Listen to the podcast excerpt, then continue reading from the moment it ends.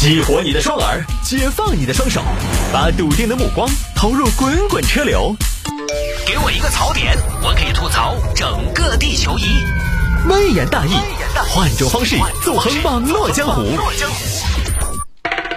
来喽！欢迎各位来到今天的微言大义，要继续跟您分享网络上一些热门的、有意思的小新闻。下了节目之后呢，也欢迎各位来跟我们进行交流和互动。这个活生生的电台主持人谢探，他的个人微信号是拼音的谢探，数字的幺三，拼音的谢探，数字的幺三，加我也好友来跟我留言就可以了。呃，基本上呢能够做到有问必答，能不能给出答案呢？这个倒不一定，但是我呢一定会回您的。比如今天还有听众朋友咨询我各种各样的问题，我每天看着呢也挺开心，但是有的问题呢确实也解决不了。就是一个普通的电台里边当主持人的，一天在直播间里边闭门造车，在办公室里边码字，你说见过多大的世面呢？也未必。好吧，就不多说了啊，来吧，言归正传，开始分享今天的小新闻。有听众朋友说摆一下这个事情：货拉拉司机接到订单，密封箱子里竟露出了穿着袜子的脚。这个今天我应该配一段音乐，今日说法的音乐没找到。呃，而且今日说法，我觉得那种氛围整严肃了，大下班的啊，还是应该开心轻松，那就还是走进科学好了。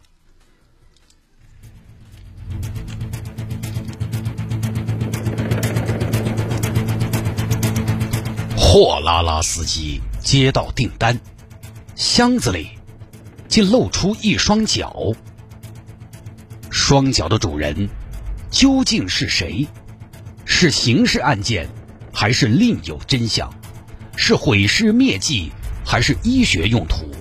今日说法，本期特别呈现穿花袜子的双脚。福建泉州的李师傅是一名货拉拉司机。三月六号这天，李师傅接到一个订单，要运输一个箱子赶到外地。当时他就说是一个箱子，然后因为我们要问嘛，到底是啥子东西，他就说那个是是一箱垃圾、垃圾垃圾。我当时我就感到等于说比较奇怪，就是为啥子垃圾还要大费周章？垃圾就倒掉不就对了吗？李师傅接到订单，带着一份狐疑找到了客户，那边是一个男的。大概有一米七左右，讲本地话，看起来脸上好像有刀疤。当时他戴个鸭舌帽，我也没看清楚，就看起不是很起眼。那么，这个男人要送的到底是什么东西呢？他当时多的也没说，就说是密封的垃圾啊，我就更奇怪了嘛，因为我想垃圾哪个未必还打包得那么好，现在素质那么高了嘛，周边都贴了不干胶。然后就裹得严严实实的那种。那么，既然是垃圾，又为什么装的这么的严谨？既然是垃圾，又为什么做了这么好的密封？封住的到底是什么垃圾？还是不可告人的秘密？而这堆垃圾的收件人又是谁？他为什么要收垃圾？根据李师傅的揣测，这个箱子。绝对不止垃圾那么简单，因为我这个人，我虽然没得啥文化，但是我有基本的常识嘛。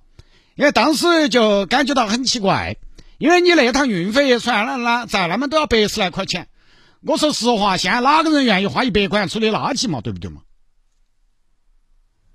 委托人要拉的这个箱子大概有一米七长，刚刚好是一个成年人的长度。哎，箱子很大，然后我搬了一下多重。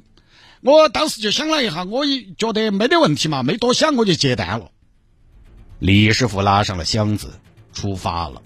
就在这时，神秘的委托人打了一个电话，让李师傅大吃一惊。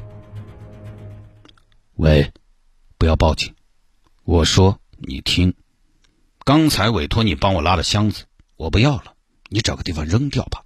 哎，当时我就有点奇怪，我说咋随便甩呢？对不对？那这个里头到底是啥子呢？我就觉得很奇怪。而且这个东西，万一我当时想的，哎，他不要了嘛？我看我是不是可以用嘛？既然他不要嘛，我是不是可以再利用一下？我当时看，我就打开看了一下，刚刚把箱子打开一个缝，李师傅，倒吸了一口凉气。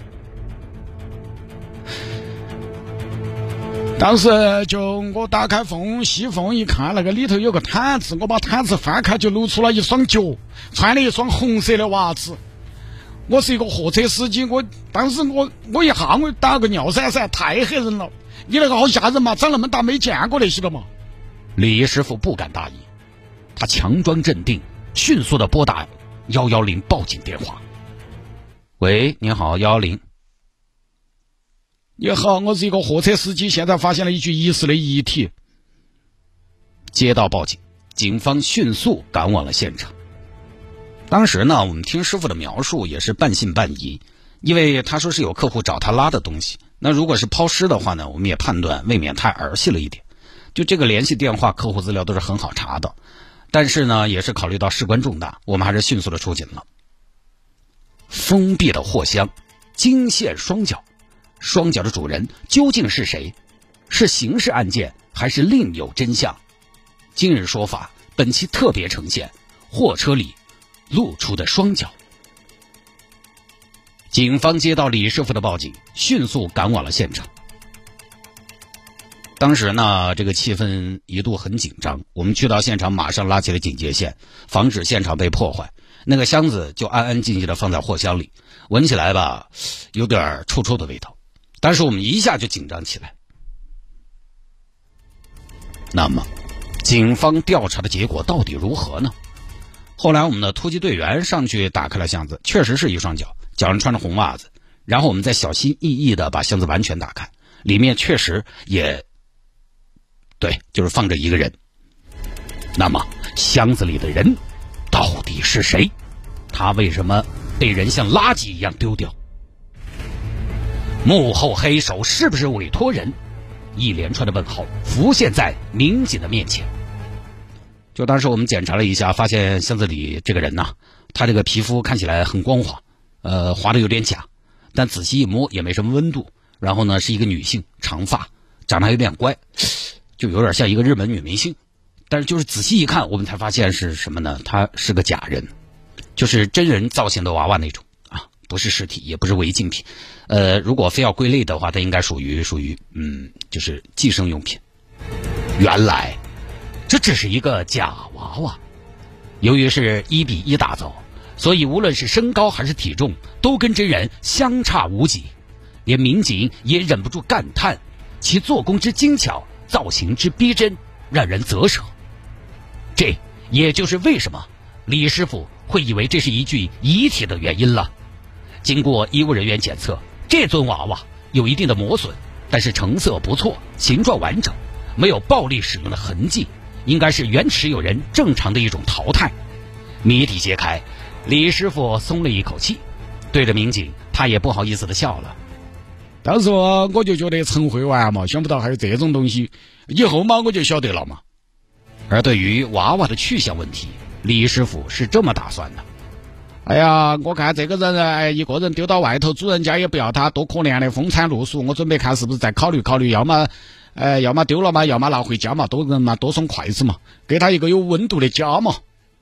误会解除，民警也正式提醒各位师傅，在接单的时候一定要对运输品进行查验，以避免不必要的麻烦。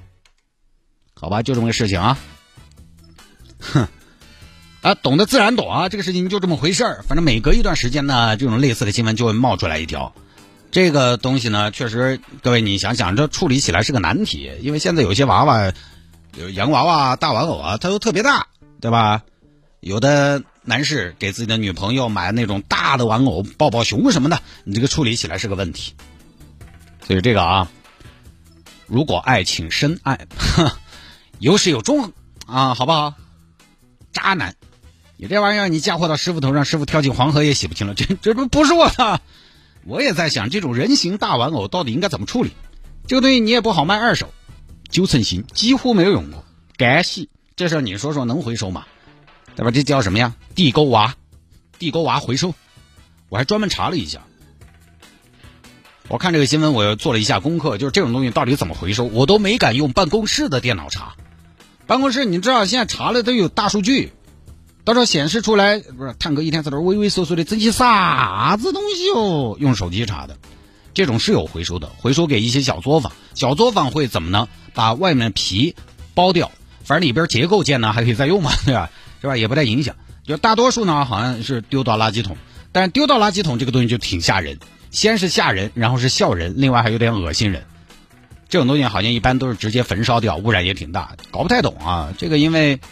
就是怎么说呢？这个东西本身，它说起来呢，大家可能还是多而不少有点爱口实修的，所以呢，也没什么相关的法规啊，都是反正当垃圾在处理，就不多解释了。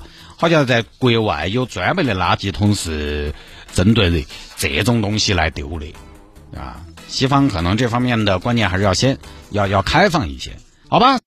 回听我们的节目呢也非常简单，你在手机上下个软件，喜马拉雅或者蜻蜓 FM，在喜马拉雅或者蜻蜓 FM 搜索。谢探，谢谢的谢，侦探的探，就能找到往期的微言大义的节目了。